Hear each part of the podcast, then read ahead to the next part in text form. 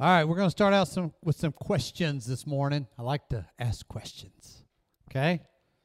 How many of you can show your hand. You don't have to show your hand. This is more of an internal reflection question.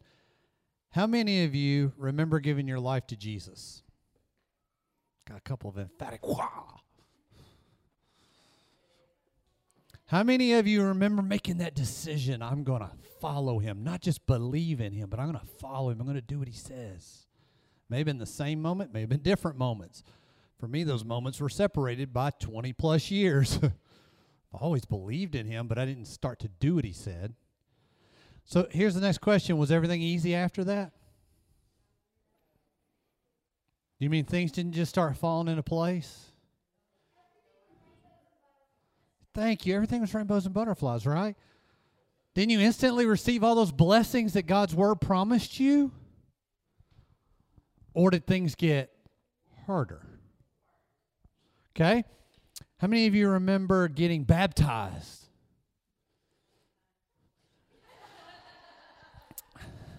Plural, baptized. How many of you remember getting baptized or learning about your spiritual gifts? Receiving your prayer language. You know, those big things that come with following Jesus, those big moments. How many, was it easy after that? Did everything just start to fall into place? Did you get all those blessings God promised immediately? Some. Thank you, I got a some. Yes, some good things. Or did things get harder? What'd you say?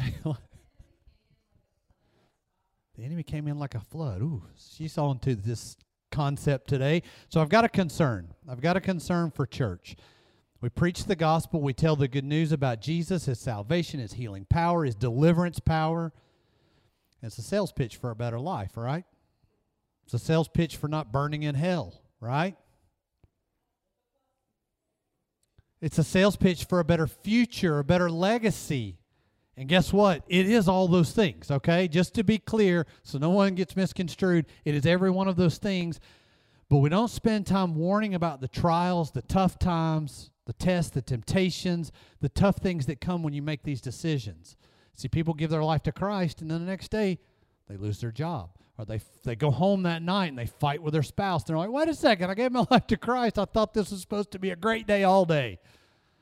And then my child did something they weren't supposed to do or whatever. You're with me. I could go on and on, right? So I got some good news for you today.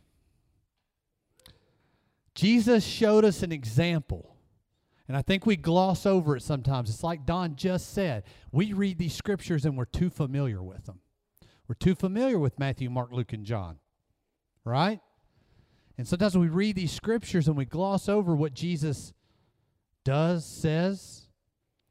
And we may have missed the point that Jesus Christ, your Savior, faced the exact same things as you. Big thing happened in his life, then bad things happen. Okay? Just bear with me. I'm not saying to just wake up and expect bad things all the time, but we have to be real about what this life is going to bring.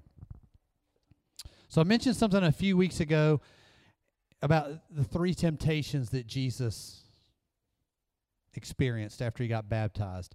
And then last week I mentioned, before we did testimonies, and thank all of you who got up here and gave a testimony, that was awesome.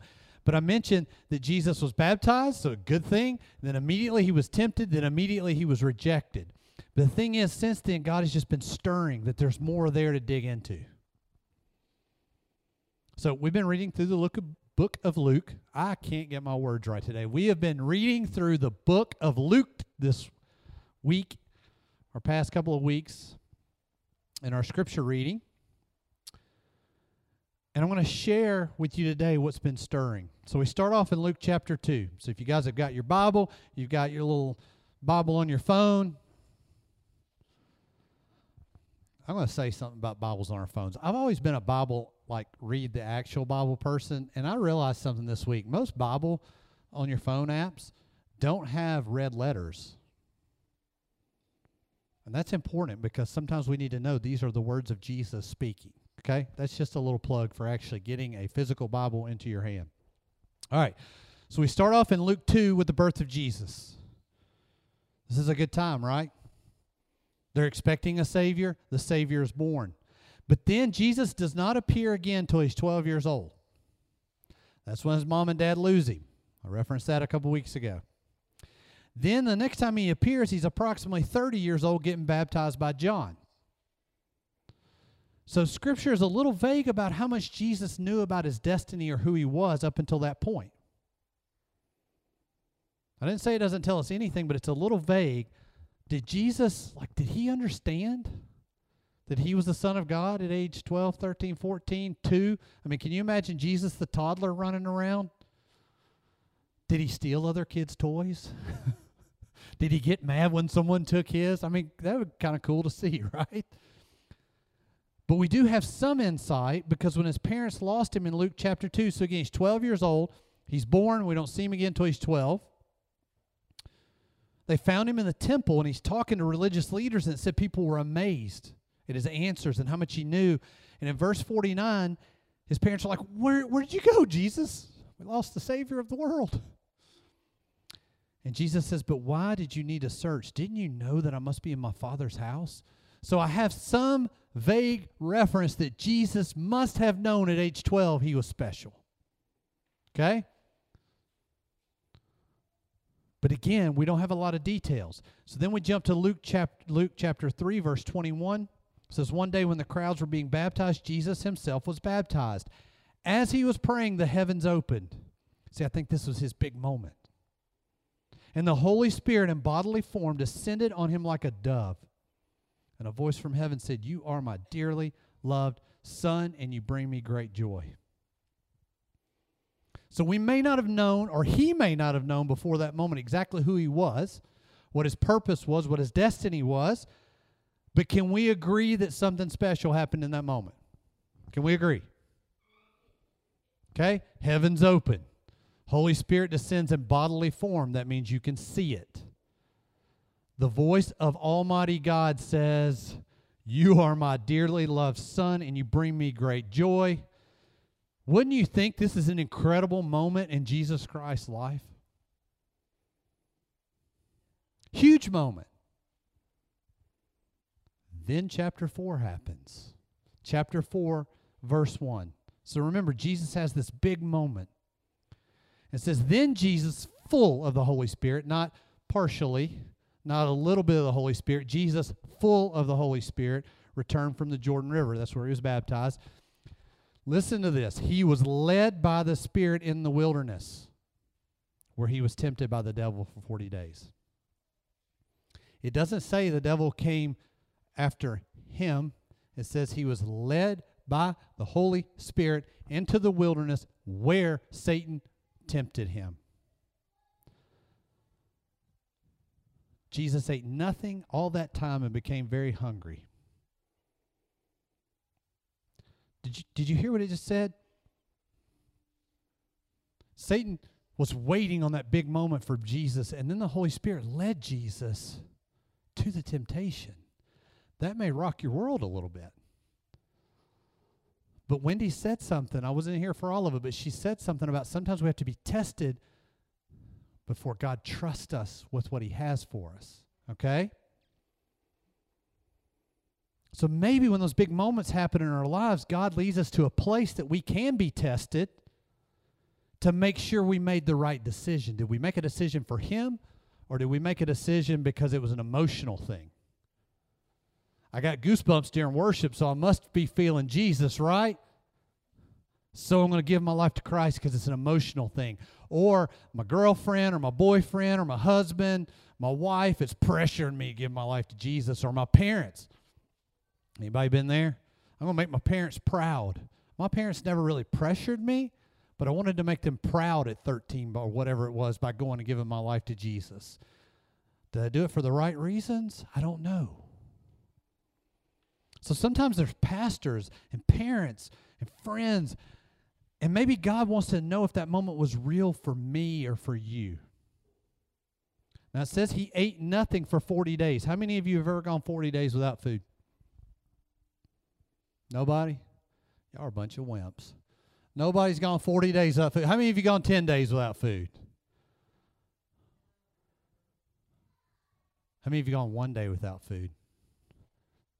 How much fun was it? Yeah, I told you guys my story of, puking water, because I had nothing but water for one day, trying to be big and bold and fasting for God. I'm not going to eat anything for 3 days, and I thought I was dying 9 hours into it on day one. Spitting up water because I smelled Taco Bell. Okay? Sorry for that visual. But Jesus ate nothing for 40 days. I want you to hang on to that. If you've done it for one day, you know how bad it feels. How bad would it feel for 40 days? You think you just get numb to it? Probably not. Most of us can't go. Some of you are sitting here right now a little squeamish and whining because I'm going to talk for a little while and you're waiting on me to go eat lunch, right? Since he was led by the Holy Spirit to be tempted, no food for 40 days, and Satan shows up with the first temptation. It's Luke chapter 4, verse 3. Then the devil said to him, "If you are the Son of God, tell this stone to become a loaf of bread." But Jesus told him, "No, the scriptures say people do not live by bread alone." Satan's first temptation, his first temptation to Jesus Christ, was to satisfy the need in Jesus' body. You're hungry, Jesus. I know you're hungry. You haven't eaten in 40 days. Why not, if you are the Son of God, why don't you turn that stone into a loaf of bread? Because then you'll show me your power and you can quench that hurt. Jesus didn't say, "I need to prove to you I'm the Son of God." Jesus didn't say, "I'm going to quench that hunger." Jesus said, "No, the scriptures say people do not live by bread alone." Jesus rebuked him with scripture. Now, I want you to pay attention to something here. This year, we've talked about blueprints, right? We went through the whole Sermon on the Mount, Matthew 5 through 7. In Matthew 7, Jesus said, "Get away from me. You call me Lord, Lord, but you don't know. I don't know you." Jesus didn't know the people. So we spent literally like 5 months going through the Sermon on the Mount to make sure that you understand what Jesus expects of you so that you will be known by him. And it was a blueprint. We get another blueprint here. Today we're going to get two blueprints. One is Satan's blueprint, and one is Jesus' blueprint. Okay? And I want to be careful, because when I'm doing counseling, a lot of times I'll ask people, if I ask you to change the oil in my car and I gave you written instructions versus a YouTube video, which would you pick? Every time. Come on, be honest. YouTube, every time, right? We live in that generation where we want to see it and watch it. We don't want to read it and try to comprehend it and understand it. So I got a challenge for you today. I'm giving you a blueprint that you got to go read and understand. I'm not going to put a movie up here that shows it for you. The beauty is, if you read this correctly, you see the movie in your head, okay? So we got two blueprints I want you to pick up on, and I'm going to try to detail them the best I can. Satan's blueprint, Jesus' blueprint. We'll come back to that. Second temptation, verse 5. Then the devil took him up, so he's tempted his body. Then the devil took him up and revealed to him all the kingdoms of the world in a moment of time. This is Satan talking. "I will give you the glory of these kingdoms and authority over them," the devil said, "because they are mine to give to anyone I please. I will give it all to you if you worship me." Jesus replied, "The scriptures say you must worship the Lord your God and serve only him." A couple of things here. I mentioned this 2 weeks ago. First of all, this would have been a great time for Jesus to say, "No, those kingdoms are not yours to give." But he didn't. So Satan claims, "These are mine to give, all these kingdoms. I have the authority over them." We have to realize that this world belongs to Satan.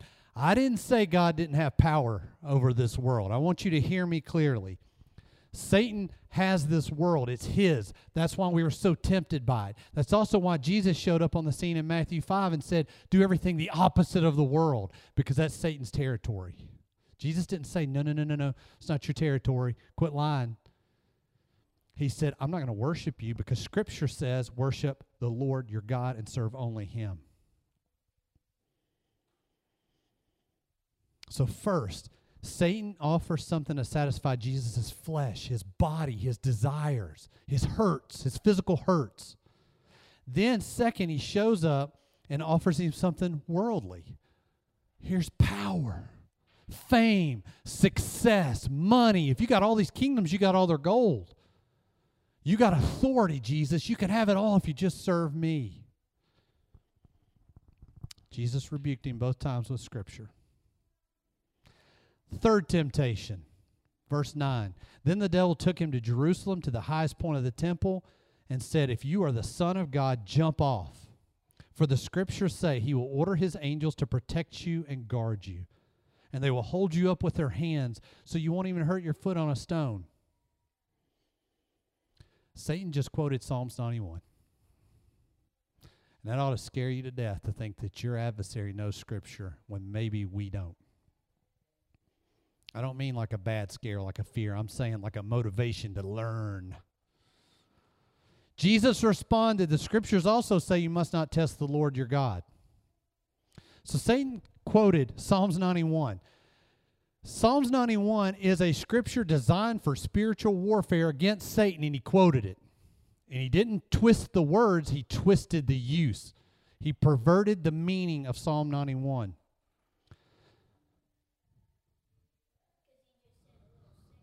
He just said a little section, but he took the scripture meant to go against him and threw it out there for Jesus, because what was he trying to do? First, he tempted the body, the needs of the body. Second, he tempted your desires to have something in the world, fame, position. Third, if your God is who he says he is, think about it. Now I'm going to test your daddy. I'm going to test the faith of you, Jesus. I'm going to test, will you go do this stupid thing to test Scripture? It's a spiritual attack now. It's all a spiritual attack, but he's really going hardcore spiritual. What does Jesus do? He rebukes with Scripture. Verse 13, when the devil had finished tempting Jesus, he left him until the next opportunity came. It doesn't say he completely gave up tempting Jesus. It says he left, keyword, until the next opportunity came. So Satan's just laid out his blueprint of what he's going to do to us. There's more, by the way. He's going to tempt your physical desires. He's going to tempt your worldly desires. He's going to tempt your faith in your Father and your faith in Scripture. And there's a little bit of a promise here that he will be back around when the opportunity arises, right? Satan, body, flesh, worldly power, fame, position, heavenly. Test your daddy, test your Scripture, test the Word. Fourth, repeat at next convenience. Okay? That's the blueprint so far. Jesus, rebuke with Scripture, rebuke with Scripture, rebuke with Scripture, and rebuke with Scripture when Satan shows up again. Which one's easy to remember? Here's the thing. There's your YouTube video, because Jesus showed you what it was going to look like. He showed you. He's the Son of God. He didn't have to go through all that. But we get all high and mighty, give our life to Jesus, and wonder why God would allow us to be tempted. Maybe because Jesus went through it before he started his ministry.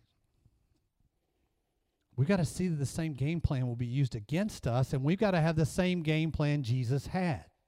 Okay?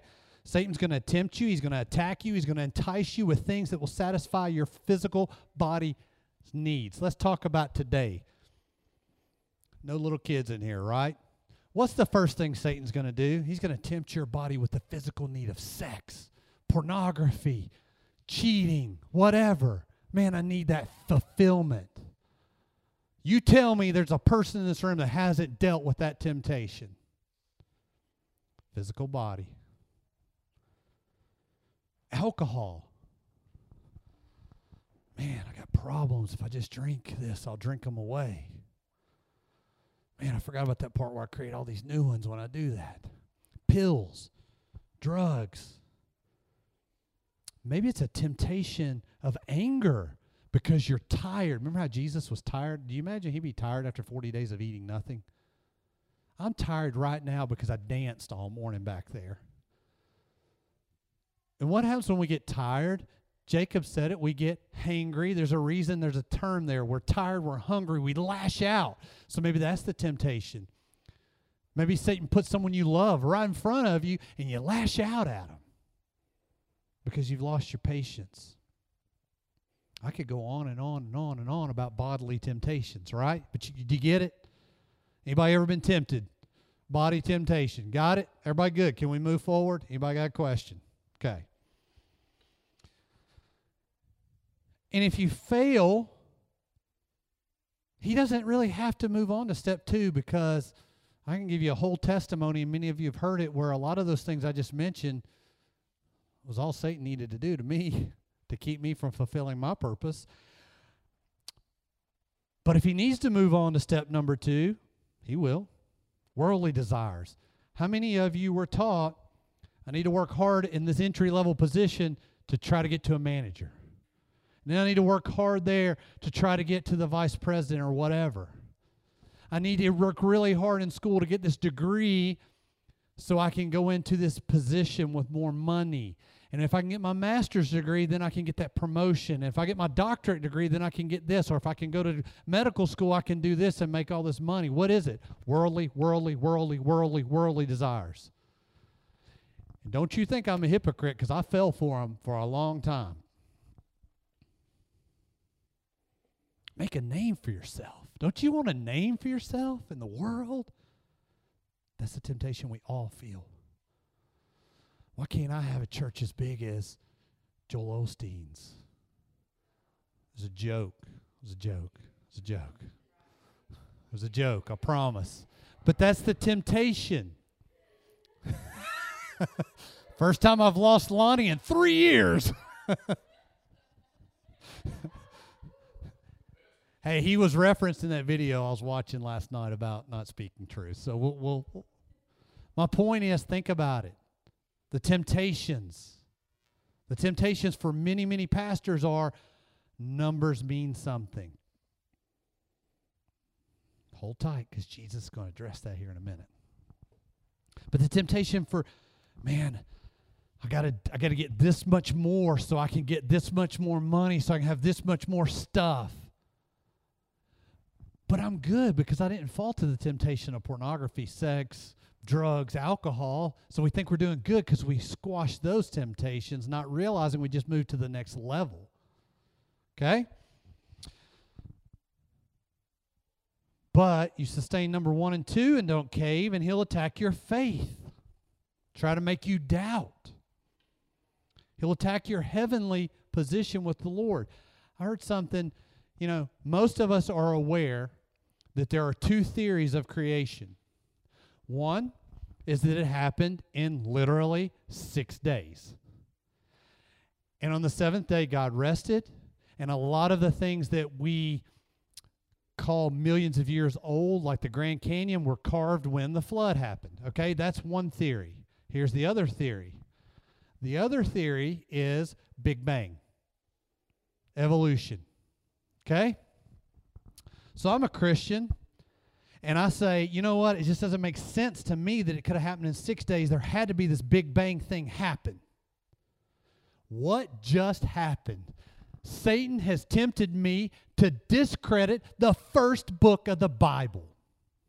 And you tell me that it's not a problem this is being taught in our schools, because it makes you doubt. It makes you doubt what you read. And that should infuriate you. Yeah, Parker just said it. If you think the first book's wrong, why would you listen to the rest of it? If you want to talk about creation versus evolution, I'll be free after the service. I'll be happy. I was caught in the middle as a Christian. My point is, Satan will attack you to make you not believe what you're reading. Or he'll twist the meaning of it. God's grace is for all, so you can keep on sinning. It's okay. But then we miss that verse that says if you keep doing it over and over, it becomes an unforgivable thing. Whew, man, that one hit me like a dagger, more like a sledgehammer to the head. All right, that's not what today's about. I digress. So if he doesn't get you with your body or the worldly, now he can get you with worry. Uh-oh. Uh-oh. I had a Christian tell me about 3 weeks ago that I just worry about everything. That's what God has me do. God has me worry about everyone so I can care for them. You need to read your Bible, girl. It does not say anything about God gave you worry to love someone. Fear, doubt, hurt, rejection, depression. I could go on and on. Church hurt. Let's talk about that one. Let me get some good old faithful Christians to hurt you. Many of you have faced that, me too, because then you'll doubt your God. Let me just tell you about my life in college. I'm just going to speak for 4 years, 4.5. I was pretty good in high school. Then I went to college, and man, I'm going to try to be careful. I've told this in a testimony. There were women everywhere. There was alcohol everywhere. I didn't have any care about drugs because my uncle had died of a drug overdose, whatever. But there was this bodily temptation, and my parents weren't there to keep me from doing it. And I had freedom, and I failed. Then there was this worldly temptation that was happening at the same time, regardless of how much you're partying and having fun over here. Make good grades, keep your scholarship, get the best GPA so you can get the best job so you can make the most money. Man, I'm failing the number 2. Oh, and then I went to Philosophy 101. And they taught me about other things other than God. And I went, whoa, that's interesting. I need to have an open mind. That's what the professor told me. He wouldn't lead me wrong. He's opening my mind. And Satan got me with all 3. And for the next 15 years were total destruction.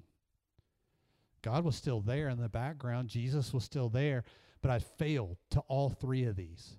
And if we think about it, we're all in that boat, right? Somewhere in there you identify. If you don't, praise Jesus, but be ready. See, Jesus gave us his blueprint, Scripture, Scripture, Scripture. So I'm going to address number 1. By the way, Jesus didn't say, well, in Isaiah 59:3, the prophet is quoted as saying. He said, he paraphrased it. You don't have to be perfect. You don't have to know exactly where it is. Just know something. Maybe the words, to follow Jesus, I have to deny myself. I have to give up my selfishness, my selfish wants and desires. What did I just do? I just threw out a scripture that will help me resist a physical temptation. Okay? Or maybe I think of a scripture that says, Jesus says, I'll store my treasures in heaven, not on earth. Jesus says, if I want to be the greatest in the kingdom, be a servant. Jesus said, love the least of these if I want to inherit the kingdom of God. I've just attacked the world. Scripture says God didn't give me a spirit of fear, but a spirit of power, love, and a sound mind. God's word says perfect love casts out fear. I didn't tell you where any of those were quoted, listed. I didn't say them exactly right. I paraphrased them. You got to know them. You got to know something to combat the temptations. Satan knows Scripture. You better be learning a few to attack him with. So Jesus, he's baptized. He's tempted. He resisted. The devil fled. And he's good, right? He's good, right? Jesus just starts his ministry and life's good. No, the first place he goes is to his hometown, and he's rejected by the people that know him. It wasn't enough for you to be tempted by your body, the world, and your faith. Now we got to throw some loved ones in there to reject you. Anybody been there?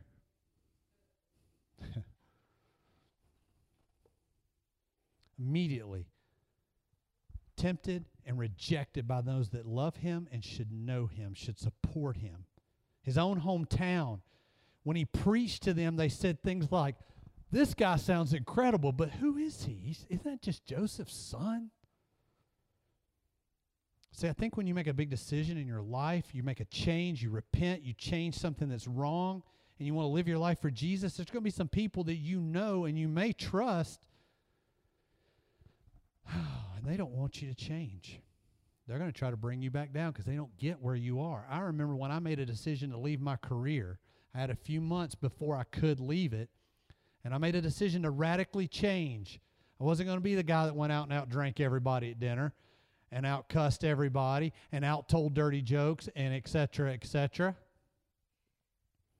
And a customer came up to me and said, "I want old Jason back." I was living that scripture. I decided to make a change, and I would have considered him a close friend. He didn't like it. What did Jesus do? And by the way, they tried to kill him too. Did you miss that part of the story? They tried to throw him off a cliff. And he went whoop, whoop, right through him. And then he left them. He didn't stick around. So I hate to tell you this, guys. When you make a decision to follow Jesus, you may have to disclude some people from your life. Don't get me wrong. There's a whole discussion here about trying to bring them with you. But if they don't allow it, and they're going to bring you down, you have to get away from it. How many of you have a family member and everything's going good? This is a great time to talk about it this week because you're going to hang out with them. There are people in my family that we've had to say no more. I'm not going to spend Christmas with them or Thanksgiving or birthdays because they will spend the entire time trying to draw me back down. Now, maybe I had a little patience and kindness with them the first, I don't know, in our case, dozen times. But at some point, I had to realize this is kind of like Jesus. I got to get out of here. I can't just stay here and fight this fight against them. They call themselves Christians too, and they're telling me I'm making poor decisions by leaving my career or by trusting Jesus for healing. I'm talking about the big things they're attacking. Sometimes you got to get out of them. See, Jesus left, and he went somewhere else, and he made new friends. And he called those friends his disciples. People that would listen to him that he could invest in, not perfect people, very broken people. They made mistakes. He didn't kick Peter out when Peter denied him. He brought him back and gave Peter the chance to redeem himself. But Peter, if Peter denied him and denied him and denied him and denied him and denied him, I can't imagine Jesus would have stuck around. He gave us this. Sometimes we got to get away from those friends and family and make new friends and new family. I had to do that when I left my career, and guess what? Then I went to work for a church. And when I left that church, the same thing happened. I lost all my friends again. But see, Jesus said some cool things too, like when his mother and brothers came to see him and they couldn't break through the crowd to see him, they said, "Hey, send word to Jesus. His mother and brothers are out here waiting on him." And Jesus goes, "Wait a second. You're my brothers. You're my sister. Anybody who follows me and believes in me is my family." That's why we focus on unity in our family here. Because maybe you got to get away from some people in your life. And maybe you got to trust God is bringing you some people that will love you and surround you and care for you. Jesus did it. But Jason, don't you think God will put you in a place to help bring those people to Jesus? Yeah, I do. But I also know from Scripture that not all of them want it. Some of them want to stop your purpose, stop your destiny, stop your ministry. And Jesus said, get away from them. See, we live with this perverted mentality. What's a famous term you will hear here in the South? Blood is thicker than water. And we let the ones closest to us bring us down.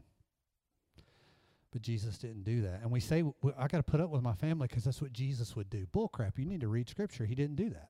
They tried to kill him in his hometown. He got the heck away from there. So we had another piece to Satan's blueprint, rejection by those closest to you. Bodily temptation, worldly temptation, tempt your faith. Now I'm going to have those that are closest to you reject you. But wait, there's more. We missed the last thing if we stop there. So I'm going to set this next one up with a question. I've already kind of asked it twice to throw it out there to see if it stung a little bit. As a follower and believer of Jesus, is it my responsibility to help everyone around me? Okay, we got somebody who's in tune where I'm going. Is it my responsibility for everyone around me to become a believer in Jesus? Is it my responsibility to help every person that was put into my path? Ooh, that one got a little tougher. Okay, I'm going to answer these questions with some answers that may rock some folks' theology from the life I came from of Christianity. The answer is no, no, no, and no. And Jesus said it. Luke 4, 25 through 27. Certainly there were many needy widows in Israel in Elijah's time, when the heavens were closed for 3.5 years and a severe famine devastated the land. So set this up. You got 3.5 years of famine. 3.5 years. Many needy widows.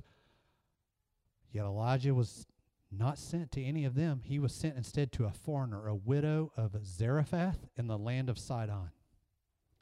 Elijah, one person.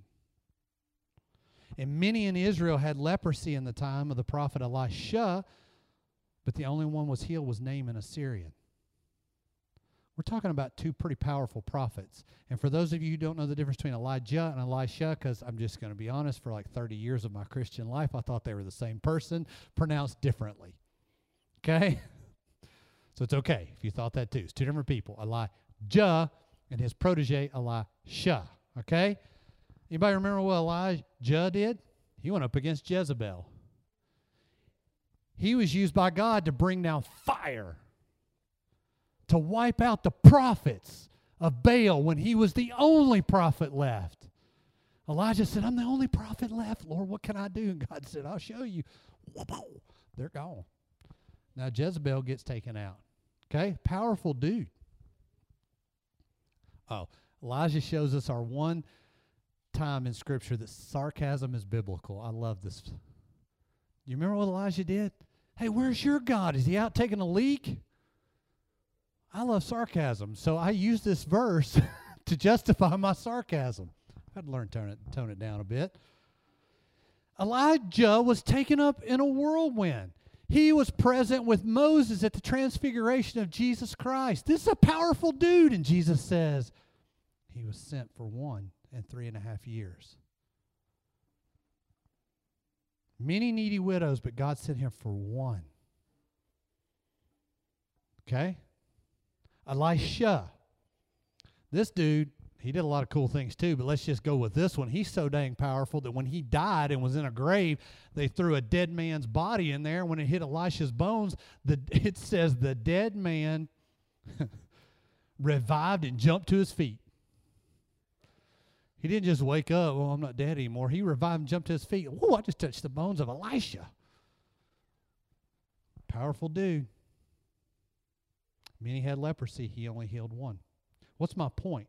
If Satan can't get you by temptation of your body, the world, your faith, rejection, he'll try to wear you out in ministry, trying to do all these good things to miss the one great thing God has for you. And I am wearing that one every day. I want to do everything for everybody. I'm learning. If you think you are sent to bring everyone around you to Jesus, it's a pressure you just can't handle. And you'll get discouraged. Think about this. If I told you when you go to Walmart today, when you leave here, you need to witness to everyone you see at Walmart. And you go to Walmart and the first person you come up to goes, get the heck away from me. And you go home and you're like, see, I'm a terrible Christian. I can't even do what God told me to do. That's a pressure you can't handle.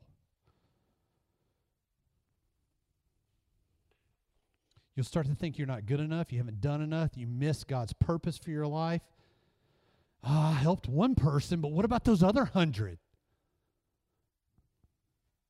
And you fall into this new temptation that you're not good enough for the ministry God's given you. So the final piece, we're getting close to the end, the final piece of the blueprint of Satan is attacking your purpose, your ministry, your destiny, to make you think you're a failure.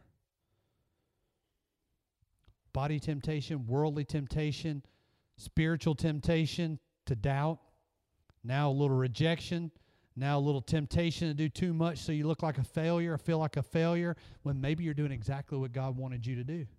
Now here's the problem. You can't go the opposite extreme and use this as a cop-out to do nothing. Okay? Yeah, Jesus left the one for the 99. Some of us are given an evangelistic gift, for example, and you're going to evangelize to more people. We got to all quit trying to be what everybody else is. Every member of the body has a different purpose.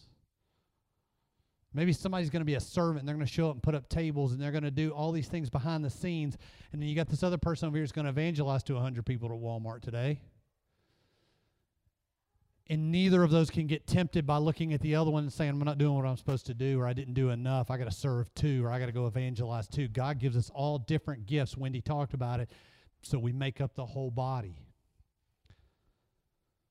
By the way, if I'm only supposed to help one person, that's two believers. If you're only supposed to help one person, two become four. If those four become eight, those eight become 16. But see, if I wake up thinking I'm supposed to help 900 people and I don't teach you how to do it too, or motivate you to do it, then only those will get affected and the multiplication doesn't happen. If there's 40 people, do the multiplication. That's a huge number. So it looks small when you say you're supposed to help one person, but God's plan is big with it. And that's the temptation we got to get past. This week we had the opportunity to love on one young lady and her family Thursday night. I would love to help 100 women that chose life, but God gave us one. So we're going to go, God, why didn't you give us more? No, you didn't. You showed up and you served her and you loved on her. You loved on her kids and you gave her presents out the wazoo. You know, there were some prideful moments where I'm like, we got more presents than those other two churches. Yeah. Oh, that's pride. Stop that.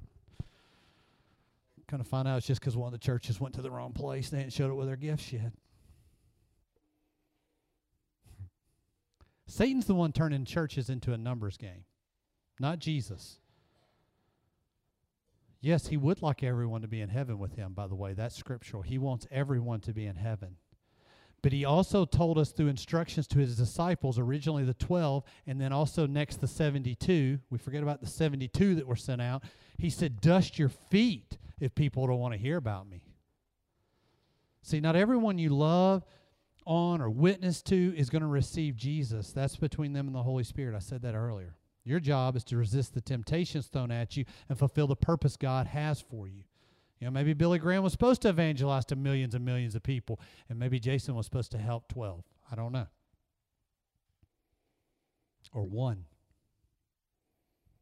So if we do what Jesus says, we change our hearts like he commands, we use the blueprint he gave us on how to fight off the devil, we learn scripture, we take the opportunities presented to us, God will show you your purpose. So if you're sitting here today and you're like, I don't know what my purpose is, congratulations, you're in the same seat as most Christians. But maybe it's because we're failing to temptations we didn't even know were there, and we're trying to look in places because this just doesn't seem enough. Or maybe God says, I want you to be a faithful servant before I trust you with more. Oh, that's a scripture. But here's my challenge to you today. Get in the Bible. Some of you are doing it. Some of you are not. If you're new with us, or if you've not started reading the Bible plan with us, I'm challenging you today to start now. Now. Today. Why? Because Jesus' blueprint was scripture, scripture, scripture, scripture, scripture. You can forget Satan's. You don't have to remember all those 5 steps if you remember scripture, scripture, scripture, scripture, scripture, because scripture will teach you how to fight those. Okay? If you think that you can't read the Bible or that you can't understand what you read in the Bible, I got a newsflash for you. You're in temptation number 3. That God would love you so much, he would send his only son to die for you, but then he would make his word so complicated you couldn't possibly understand it. That is a lie from hell. Straight from Satan. I believed it until 10 years ago. And then I went, holy crap, how am I going to learn all this stuff? But I had to start. I tried to make it easy. I tried to read complicated scriptures and give you simple encouragements out of it. If you haven't done it, start. Go to day 1. Go to our app. It's so easy. Daily encouragements. You're going to have to scroll back a little bit because we're on like day 84. But here's my challenge to you. If you went and watched The Office or whatever your binging TV show is and you picked up in season 7, last episode, you go search out 15 different TV services to find season 1, episode 1. All you got to do is scroll, scroll, scroll. You can keep up with it day 1, day 2, day 3, day 4, day 5, day 6, day 7. If it takes you 3 days to get through day 1, praise the Lord, you'll read the Bible in 3 years. Where else are you going to be in 3 years if you don't? If you want to get good and gung-ho, go ahead of us. I'm trying to do it in a year. I'm not saying what I'm saying is perfect. I'm saying it's meant to give you little encouragements when you're reading those boring and what am I supposed to get out of Numbers? It's Peyton's favorite book. Peyton's like, did you teach this and this and this in your daily encouragement? I was like, no, I was trying to keep it simple. He digs into Numbers. My point is, I don't want you sitting here 3 years from now stuck in the same place because you did nothing when Jesus gave you the blueprint. Take the pressure off. You don't have to do it at the same pace. Just do it. If it takes you 10 days to get through day one, praise God. Do it. Tells you at the beginning what the scriptures are for that day. If you need to read them for a day or two before you listen to it, praise the Lord. Satan's blueprint. Body temptation, worldly temptation, temptation to doubt, fear, worry, whatever. Not believe scripture. I'm going to call it that. Rejection, temptation to do too much and you'll feel like a failure because you're not doing what somebody else around you is doing. Jesus, scripture, scripture, scripture, scripture, scripture. Okay?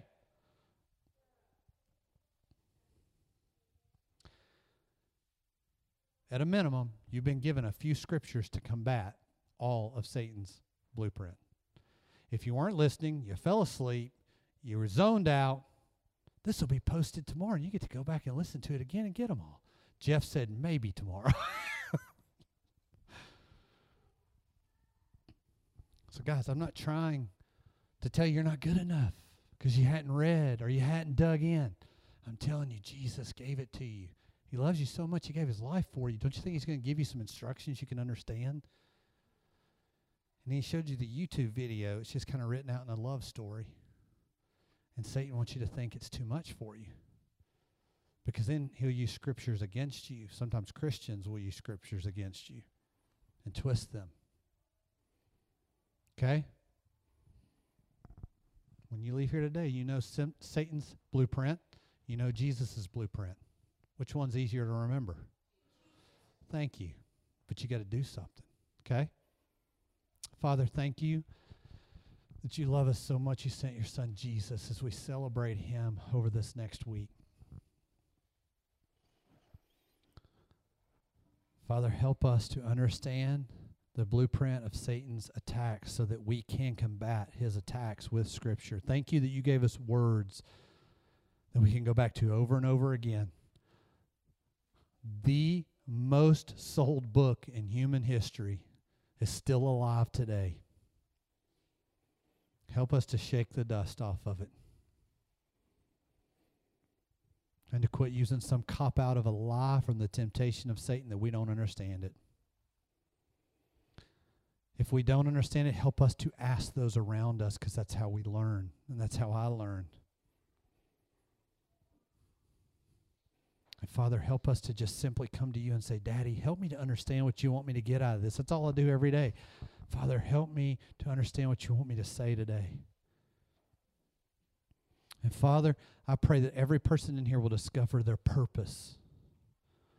Whether it's big and huge or seems really small, it has an impact for your kingdom.